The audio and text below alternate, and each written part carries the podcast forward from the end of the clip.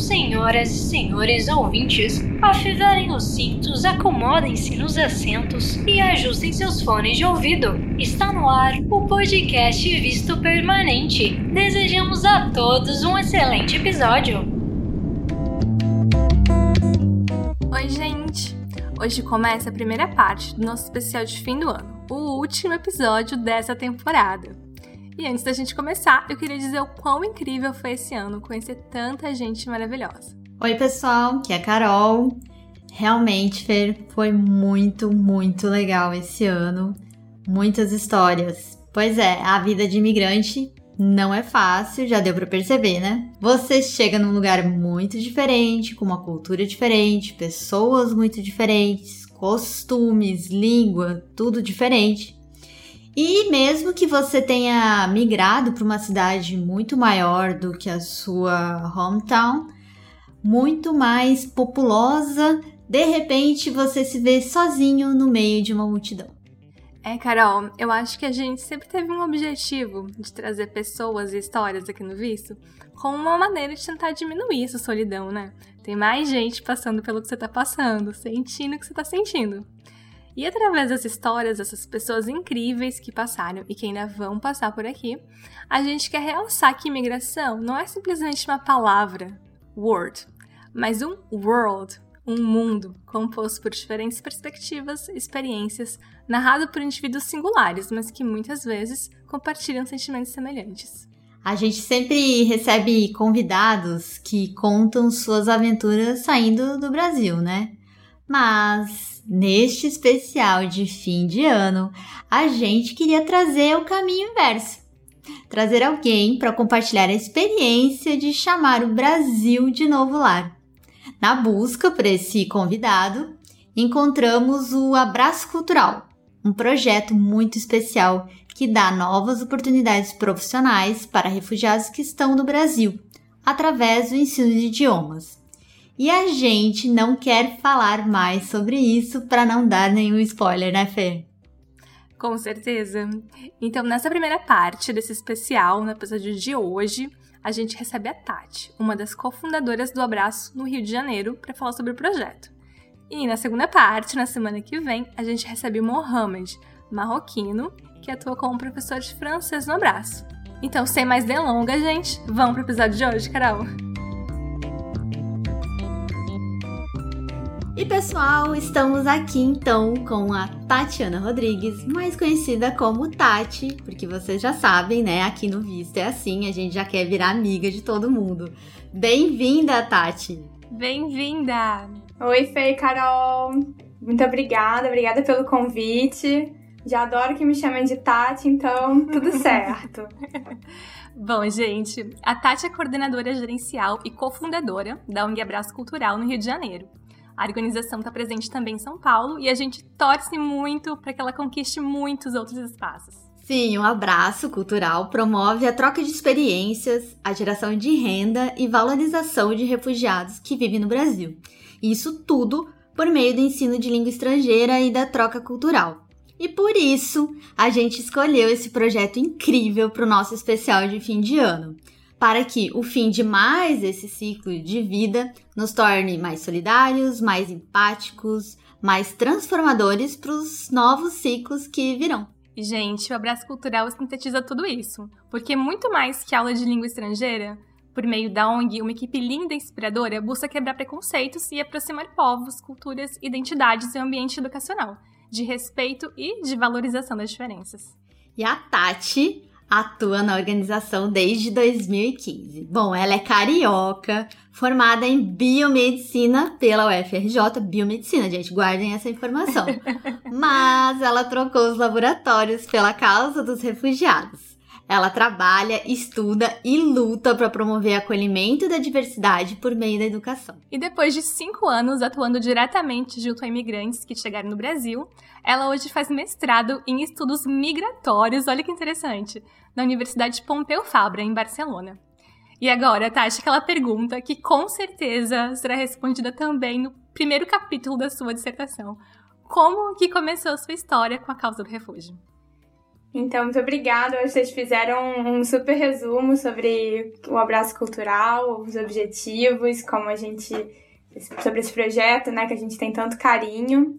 É, e a minha chegada no, no Abraço, ela foi por um acaso. Como a Carol falou, eu sou biomédica de formação e, e eu estava num período um pouco sem saber o que fazer, sem querer seguir a área de, de pesquisa na biomedicina, e, e eu estava procurando trabalho voluntário. E aí nisso, uma O N G chamada Atados, que é uma plataforma que conecta O N Gs a voluntários, estava chegando no Rio. Eles também começaram em São Paulo. E aí era finalzinho de dois mil e quinze, e aí eu fui participando das reuniões para começar toda a articulação do Atados aqui no Rio. E aí você tinha que escolher uma O N G para ir visitar, para poder entender sobre a O N G e colocar no site. E nessa, nessas primeiras reuniões, o, o Daniel, que é o fundador do Atados, é, e o Atados teve uma participação importante na, na, na idealização, na fundação inicial do Abraço Cultural em São Paulo, e ele mostrou um vídeo do Abraço Cultural São Paulo. E eu vi aquilo, aqueles professores, aquela integração de, de pessoas em situação de refúgio, é, no caso em São Paulo, né, mas... dando aula de idiomas, compartilhando a cultura e todo essa... aproveitando todo esse conhecimento, essa bagagem cultural. E eu achei o projeto incrível, assim, meus olhinhos brilharam e eu falei, cara, que incrível. E no final da reunião eu fui falar com ele que eu tinha adorado o projeto e ele comentou, ah, a gente tá pensando em trazer pro Rio também, já que o Atado está vindo. O Abraço tinha só seis meses em... menos de seis meses em São Paulo. E eu queria ser aluna do Abraço, na verdade, né? E aí ele anotou meu e-mail e aí ele disse, ah, a gente vai ficar em contato e tal, vai ser bom ter pessoas que querem trazer, participar, né, nesse, nessa articulação para trazer, trazer o projeto aqui para o Rio. E aí ele marcou uma reunião, recebi um e-mail, uma reunião na casa dele, e aí com várias pessoas. E nessa reunião... fomos eu e a Cacau, que é a cofundadora junto comigo do Abraço Cultural Rio, e, e é, é a coordenadora pedagógica aqui do Rio, professora de francês, ela é incrível, super parceira, e só fomos nós duas na reunião. E então, é, nós duas começamos a fazer essa articulação, e aí, assim que eu comecei a me, me envolver com... esse processo de trazer o Abraço para o Rio, e aí todo como a gente vai fazer isso, e, e aí to, nós éramos voluntárias, né? E aí procurar outros voluntários em outras áreas, na área de, de comunicação, é, outras pessoas na área de pedagogia, e um super desafio era como entrar em contato com, com esses solicitantes de refúgio, refugiados que estavam aqui no Rio, para a gente poder conversar, fazer a proposta, fazer o processo seletivo e a, e a, e a formação deles, né, como professores de idioma. E aí a gente entrou em contato com a Cáritas, que é uma O N G assim, de referência aqui no, no Brasil e no Rio de Janeiro. Era a única instituição que trabalhava com refúgio na, na época, no finalzinho de dois mil e quinze. E já é uma instituição que, que atua com refúgio aqui no Brasil há quarenta e cinco anos. Então, a gente entrou em contato com a Cáritas e, e eles recebem várias propostas de projeto. Então, foi mais um projeto que, que chegou até eles, só que eles compraram a ideia. E aí, eles toparam ajudar Ai, a gente. Que... Pois é, muito legal. Porque sem essa, essa ponte assim, inicial da Cáritas, teria sido muito difícil é, fazer esse início, né, ter esse contato inicial com, com os refugiados.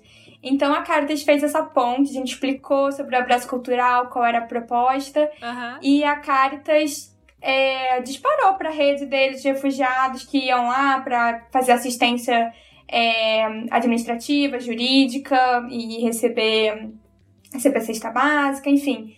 E a gente marcou, assim, as reuniões, as primeiras entrevistas, só que a gente tava super começando mesmo, assim, a gente não sabia nem onde a gente tava entrando, muito bem o que tava fazendo. Nesse momento ainda é só você e Cacau.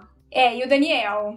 E o Daniel que tava aqui no Rio. E aí a gente... Eu acho que tinha alguns outros voluntários, assim, pontuais, que estavam ajudando a gente a fazer as entrevistas.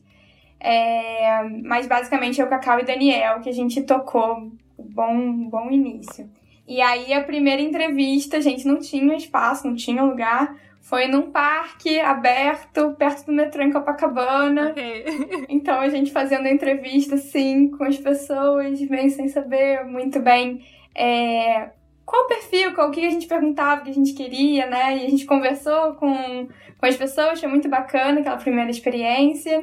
E aí, a gente fez uma segunda, um segundo momento de entrevista com outras pessoas que souberam e não tinham conseguido participar do primeiro dia. Uhum. A gente tinha marcado no mesmo lugar, só que nesse dia choveu. E aí? Então fizemos nossa entrevista no metrô, assim, na estação do metrô, com prancheta na mão. É isso, vamos, vamos começar.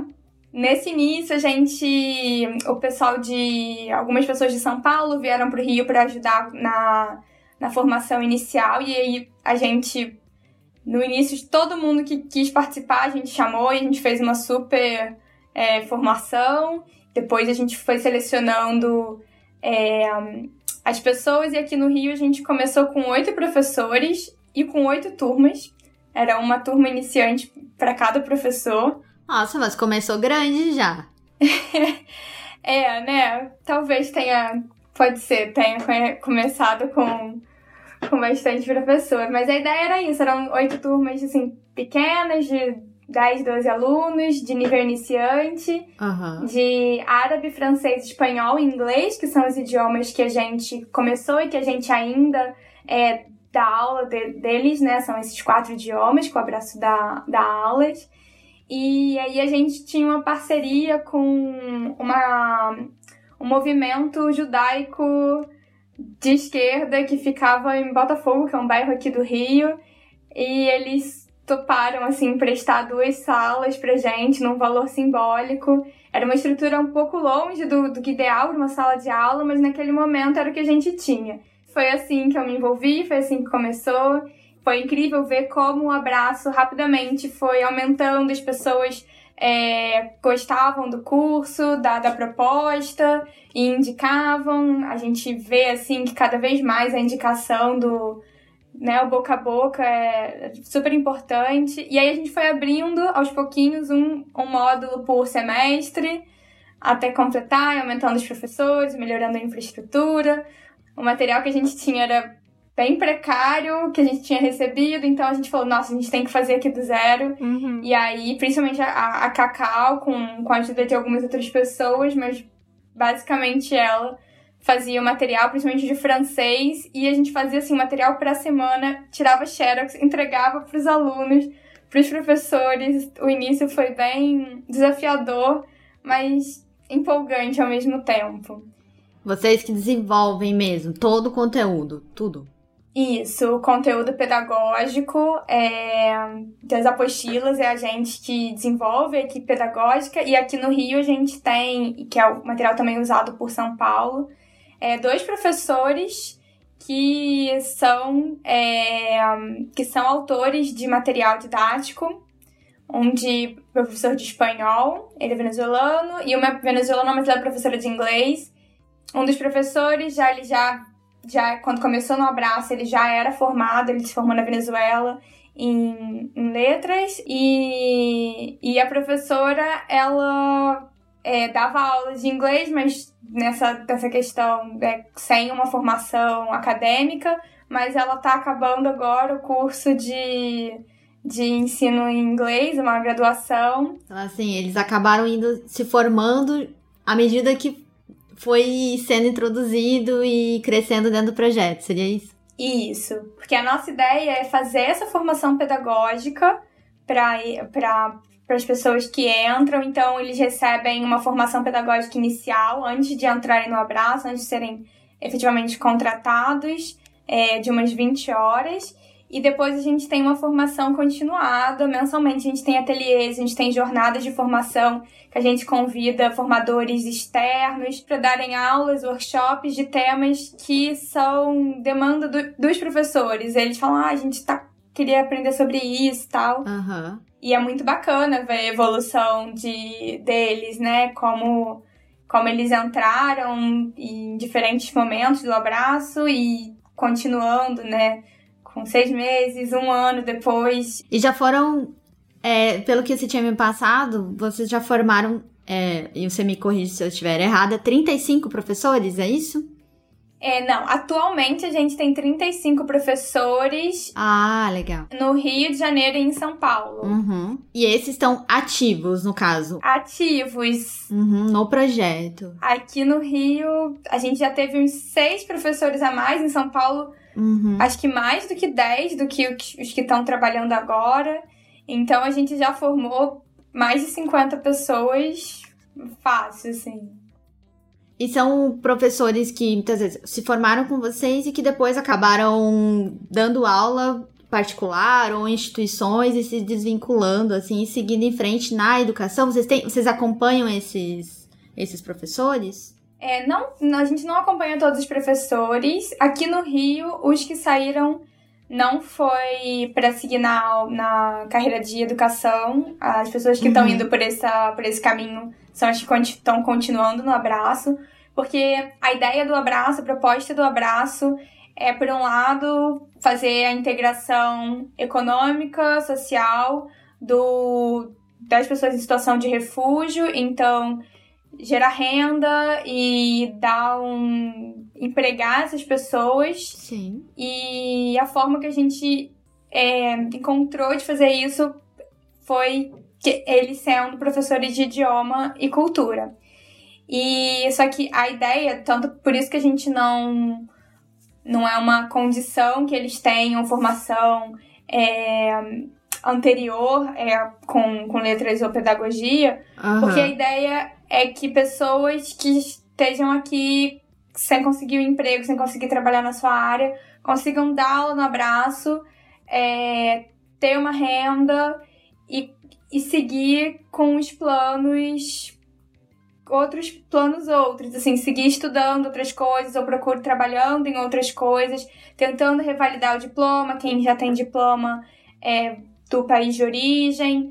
Então, as pessoas que a gente, as pessoas que saíram, tem pessoas que saíram e foram para outros países, é, migraram do Brasil. Sim. É, pessoas que começaram empreendimento próprio, pessoas que estão trabalhando em outras áreas. A gente teve um professor que se formou em medicina. Que legal. E a gente tem professores que estão na graduação agora, é, como primeira graduação, né? Então, é muito bacana poder... E a gente espera a ideia, né? Quando eles se formem, consigam um emprego, eles consigam...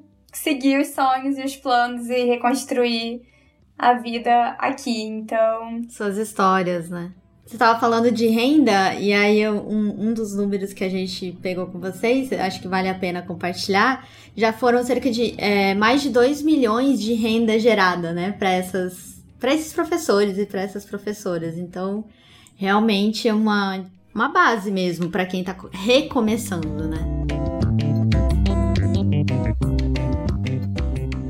Tati, então conta um pouquinho pra gente qual que é o perfil desses refugiados que chegam no Brasil, ou mais especificamente no Rio, né, que é onde você tem o maior contato com eles. Então, Fernanda, é, as pessoas vêm pro Brasil por diferentes motivos, né, como, como refugiados, são essas pessoas que são obrigadas a sair do país, porque o país está em guerra, porque elas estão sendo perseguidas, porque tem grave é, generalizada violação dos direitos humanos, como é o caso da Venezuela. Então, em alguns casos, é por proximidade geográfica, como pessoas que são, é, tão, são perseguidas pelas forças armadas de milícia na, na Colômbia, é, podem vir para o Brasil, uhum, da Venezuela também, tanto perseguição política quanto violação de direitos humanos e toda essa a crise humanitária que está acontecendo lá. Elas migram para o Brasil ou por terra, como a gente tem visto, né, desde dois mil e dezessete, um aumento... É, dessa migração, dessa entrada na, na fronteira de, de Roraima, ó, ou, por, ou por avião. E algumas pessoas escolhem o Brasil porque já tinham conhecidos aqui, alguma família, algum amigo. Então, a gente tem uma, um histórico de comunidade da República Democrática do Congo, que, que mora aqui no Rio. É, a gente teve uma, uma migração na década de noventa também de angolanos, que teve guerra civil lá.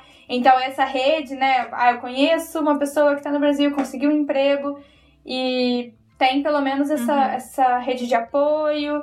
Isso é muito importante, né? Pra, pra, acho que para a escolha de qualquer migração, mas principalmente dessa, nessa escolha rápida. Sim. De para onde eu vou, que meu país está em guerra. Você conhecer alguém é sempre é, bacana.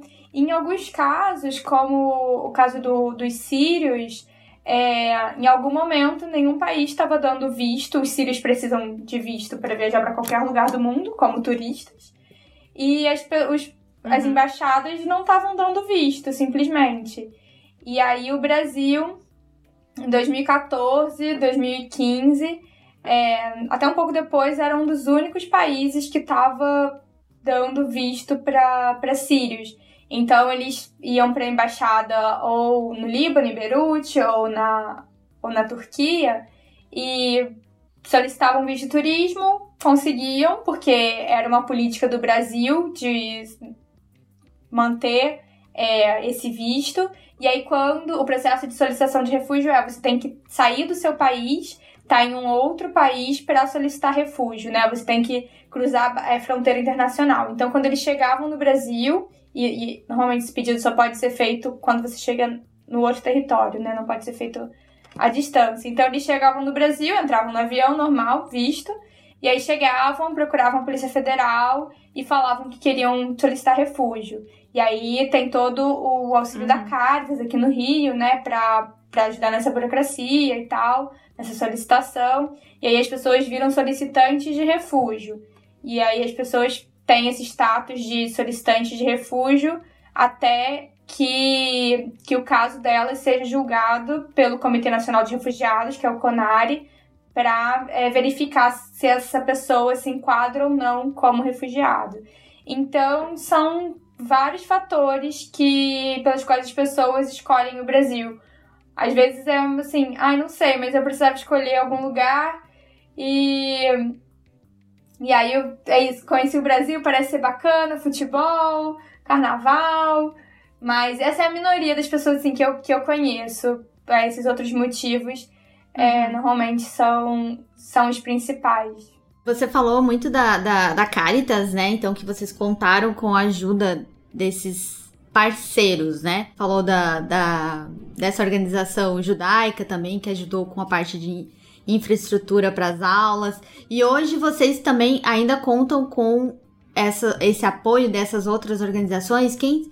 Qual que é essa rede de apoio que vocês têm hoje, assim? Hoje a gente tem uma rede...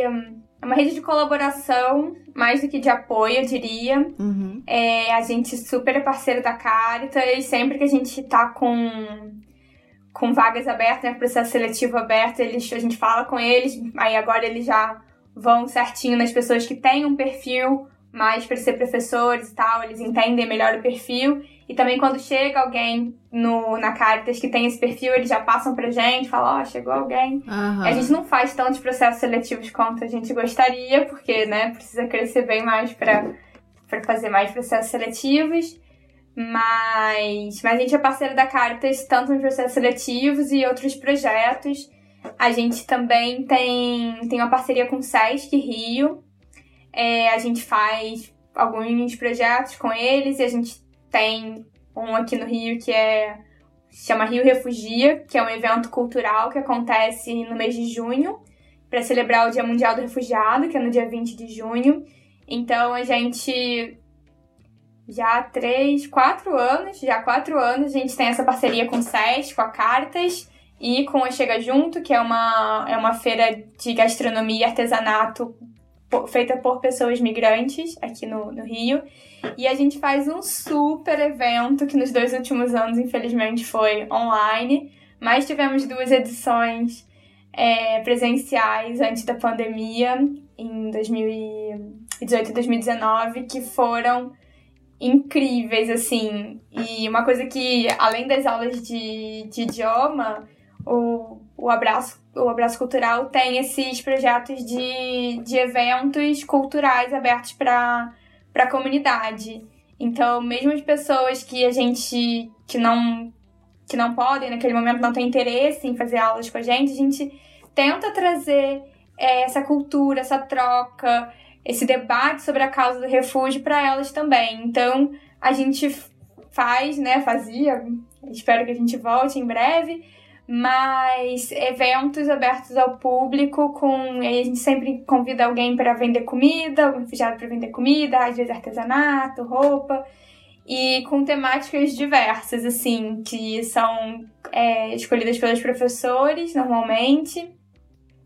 E aí é desde de ateliê de dança síria e explicar o contexto do, de uma dança é, síria típica, que chama Dabaka, e depois de ensinar a dançar, até o contexto político no Congo atualmente, é, falar sobre literatura africana, enfim, a gente já tem uma gama de, de temas e de, de eventos que a gente é, faz, às vezes também faz exibição de filme com, com debate, mas umas atividades assim, que são bacanas, e a gente está super sentindo falta dessa, desse contato, dessas atividades. Não, eu imagino realmente que vocês falassem falta, mas, por exemplo, por um outro lado, né, essa, essa migração pro, vir, pro digital, pro virtual, para as aulas online, também abriu a possibilidade de pessoas do interior do país,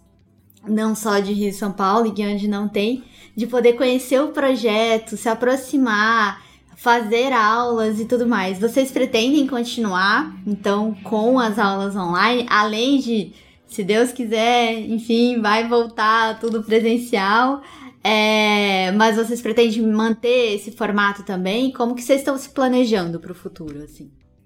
É, Carol, como você disse, assim, passar pro online foi um susto, foi um desafio, e a gente falou, cara, não... Não sei se o Abraço vai dar certo no online, porque a gente tem essa presença, esse afeto, essa troca que é muito presencial, mas as circunstâncias uhum. exigiram que a gente se adaptasse muito rapidamente.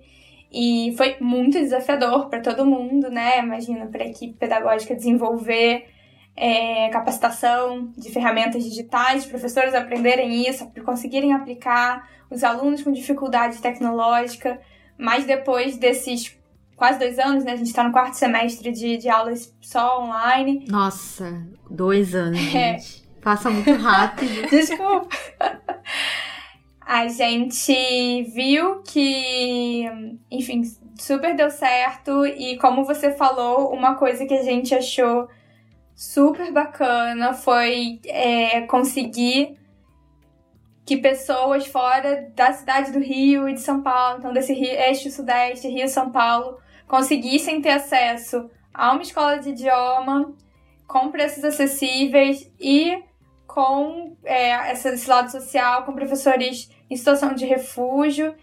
E além de tudo isso, a gente tem super uma, uma proposta de didática, de material que seja sobre o Sul Global, com referências do Sul Global, de países não, não, europeu, não europeus, com culturas é, outras que a gente não está acostumado a encontrar é, referências. Então, tem essa pegada decolonial que a gente está tentando trabalhar e trazer cada vez mais. Isso para a gente é super importante, ter desenvolvido esse material didático com essas outras culturas, com debate sobre direitos humanos, e para os professores conseguirem pegar esse material e falar sobre um professor da República Democrática do Congo, falar sobre um escritor da República Democrática do Congo, ou sobre uma comida da Nigéria, é, algo que seja mais próximo do que falar, como sempre, todos os métodos sobre referências é, eurocêntricas, né, que sempre é o que a gente consome. Então, pra gente isso é, é muito incrível, e o online deu essa possibilidade de expandir essa rede para outras cidades, outros estados e até brasileiros em outros países, que é um pouco mais complexo, conta de logística do material, não é o ideal. É, então, a gente pretende sim continuar com, com algumas turmas online, pelo menos pelo próximo ano, com certeza a gente vai continuar com, com online e vamos, vamos, vamos vendo, assim, como vai ficar a, a demanda por essa modalidade. Mas foi super bacana é, ver gente de Manaus, de Salvador, de Floripa, fazendo, fazendo aula no Abraço. Diferentes sotaques também do Brasil, né?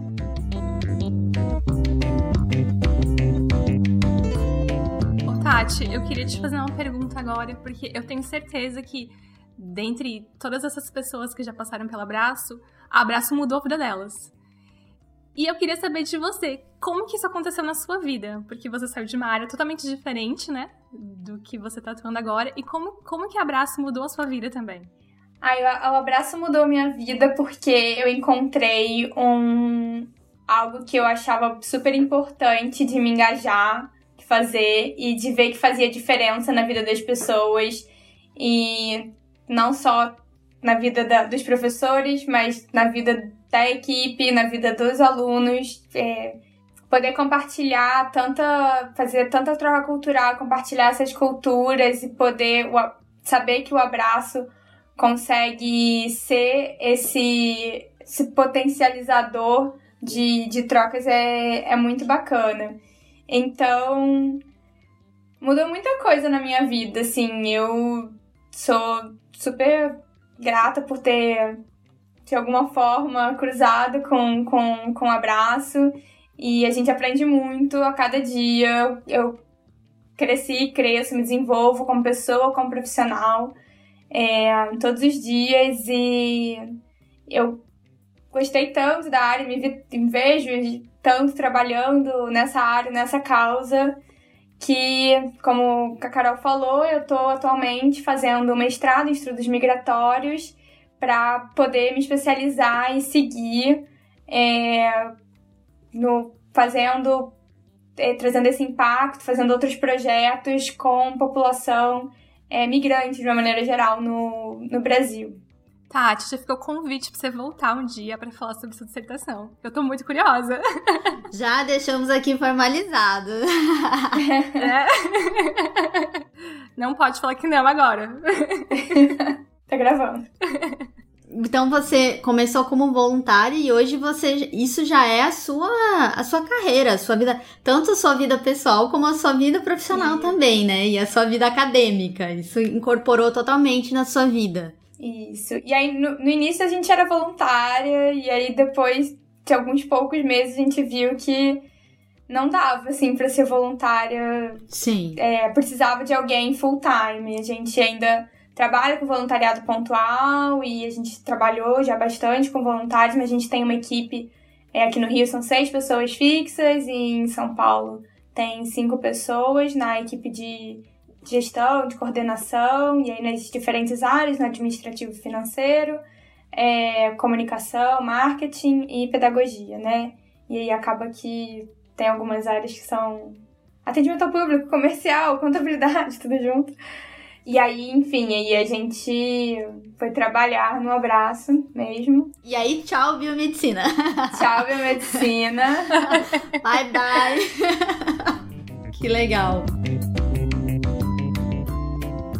E assim, a gente falou um pouquinho sobre como você começou na Abraço, como a Abraço começou no Rio, mas a Abraço, como você já tinha falado, começou um pouquinho antes e tem uma historinha muito curiosa de como isso surgiu, conta pra gente. Isso, Carol, o Abraço, na verdade, a ideia do Abraço começou em dois mil e catorze. É, tava tendo a Copa do Mundo de futebol, FIFA, aqui no Brasil. E aí, algumas O N Gs em São Paulo organizaram a, a Copa do Mundo dos Refugiados. Então, foi o ADUS, que é uma O N G que trabalha com refúgio em São Paulo, e o Atados, que é essa plataforma online que conecta O N Gs a voluntários, que cofundou o, o Abraço.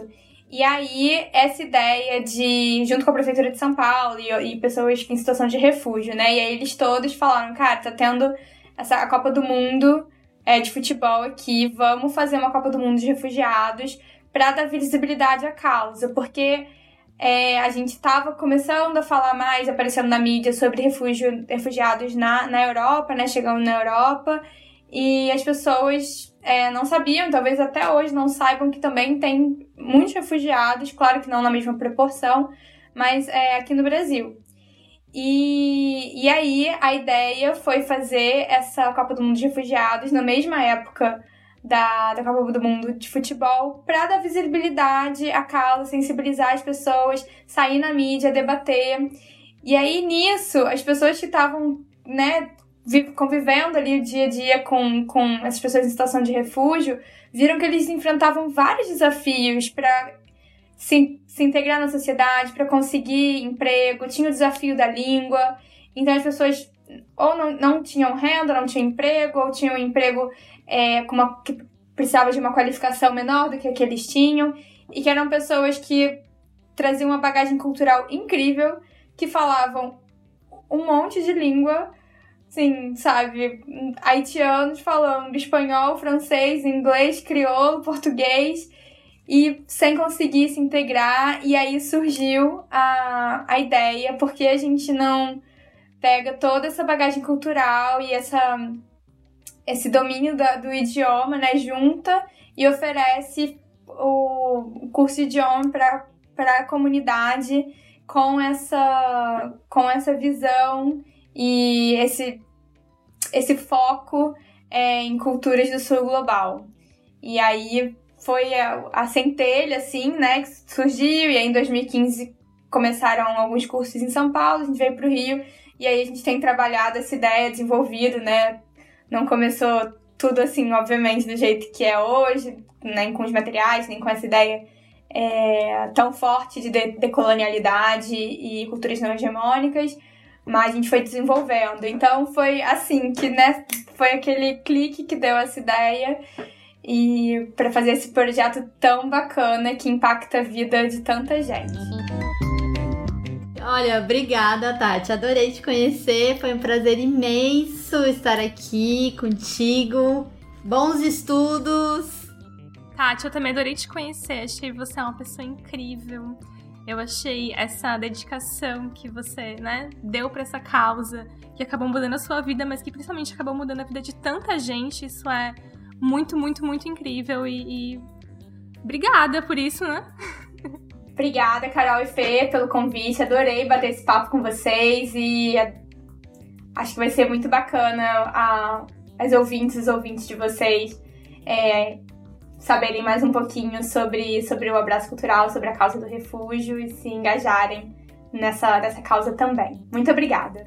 Bom, então essa primeira parte do nosso último episódio vai ficando por aqui, né, Fer? Isso mesmo.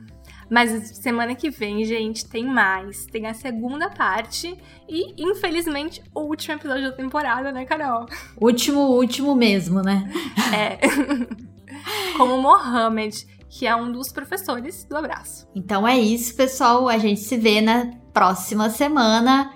Obrigada, obrigada, Tati. Obrigada, Fer. Até semana que vem, gente. Um beijo. Beijo.